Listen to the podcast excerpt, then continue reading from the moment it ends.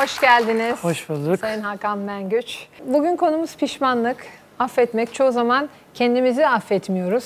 Ee, Kendimizle böyle birçok mücadele yaşıyoruz. Aslında hayatta da insanın mücadelesi galiba kendinle.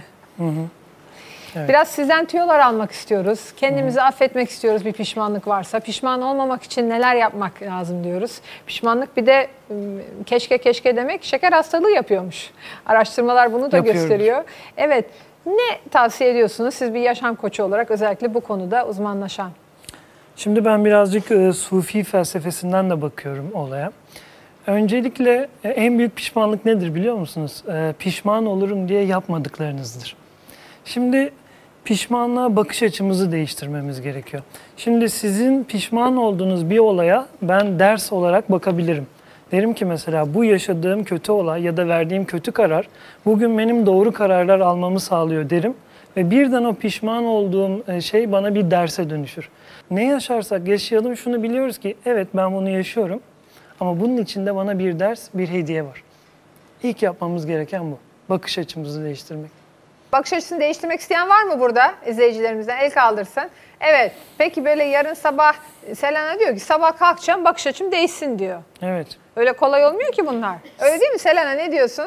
Sabah Bir kalkmana mikrofon var gerek mı? yok. Şimdi de değişebilir. Selena ne diyorsun? Pişman olduğum iki şey var zaten. Evet. Ee, bir tanesi hani kend, benim yüzümden olan bir şey. Ve bu yüzden hep kendimi suçluyorum. Hani suçlamayayım. Açabilir misin biraz? Nedir? Konuyu mu açamam. Tamam. Açamaz. O zaman bakış 80 açısı, milyon var açamam. o zaman bakış açısını değiştiremeyiz olayı bilmeden.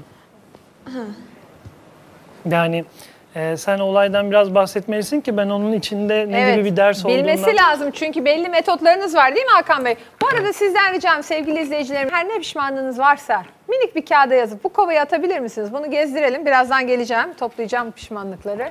Evet sizler de ekranları başında seyircilerimiz küçük bir kağıda herhangi bir pişmanlığınız, kendinizi affetmediğiniz herhangi bir konu varsa yazı verin. Yazmanın da ayrı bir büyüsü var. Geleceğim ona. Evet Ben size o zaman hemen neyden bir örnek vereyim. verin.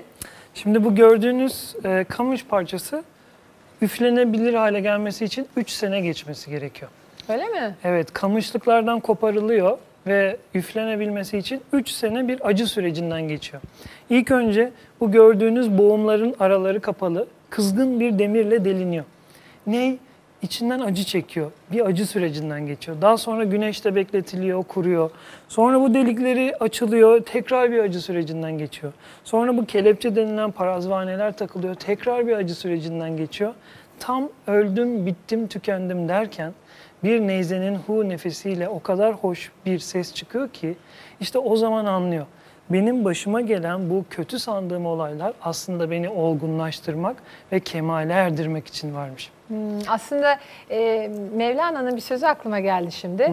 Biliyorsunuz e, der ki Hazreti Mevlana bir mum diğer bir mumu yakmakla ışığından hiçbir şey kaybetmez. O yüzden Evet. hep beraber güzellikleri mum gibi yayalım. Ama aynı zamanda der ki mum olabilmek için önce yanmak gerek.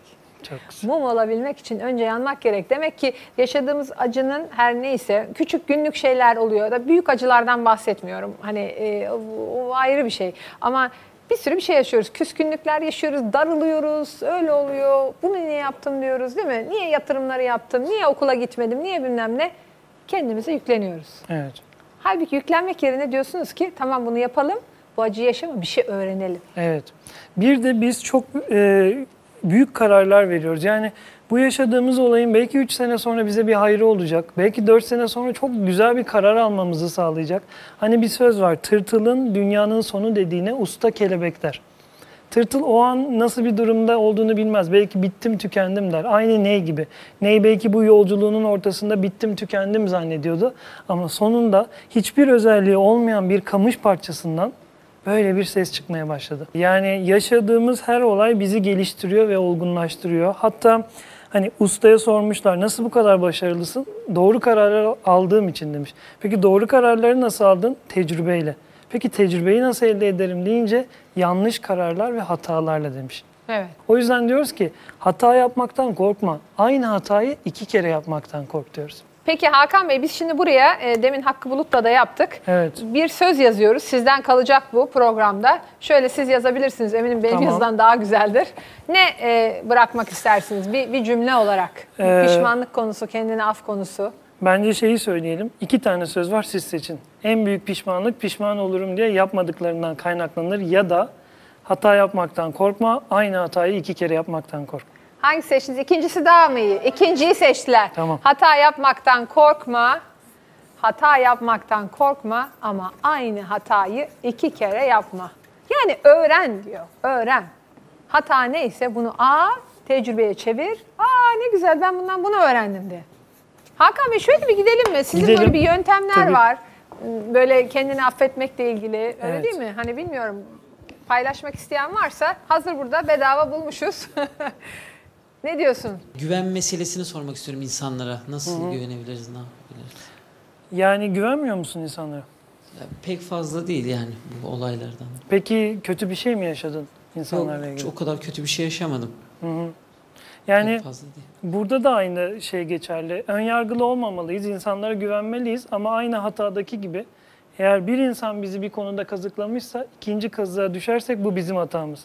Birincisi onun hatası ama biz bunu bilmemize rağmen yine de o insana güvenip kötü bir sonuçla karşılaşırsak o da bizim hatamız. Akıllı olmamız lazım. Yani ders çıkarmamız lazım. Selena bir şey söylüyordu galiba.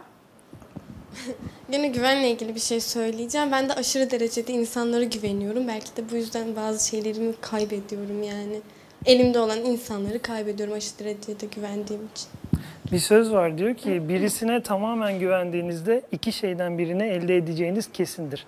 Ya hayat boyu bir ders ya da hayat boyu bir dost.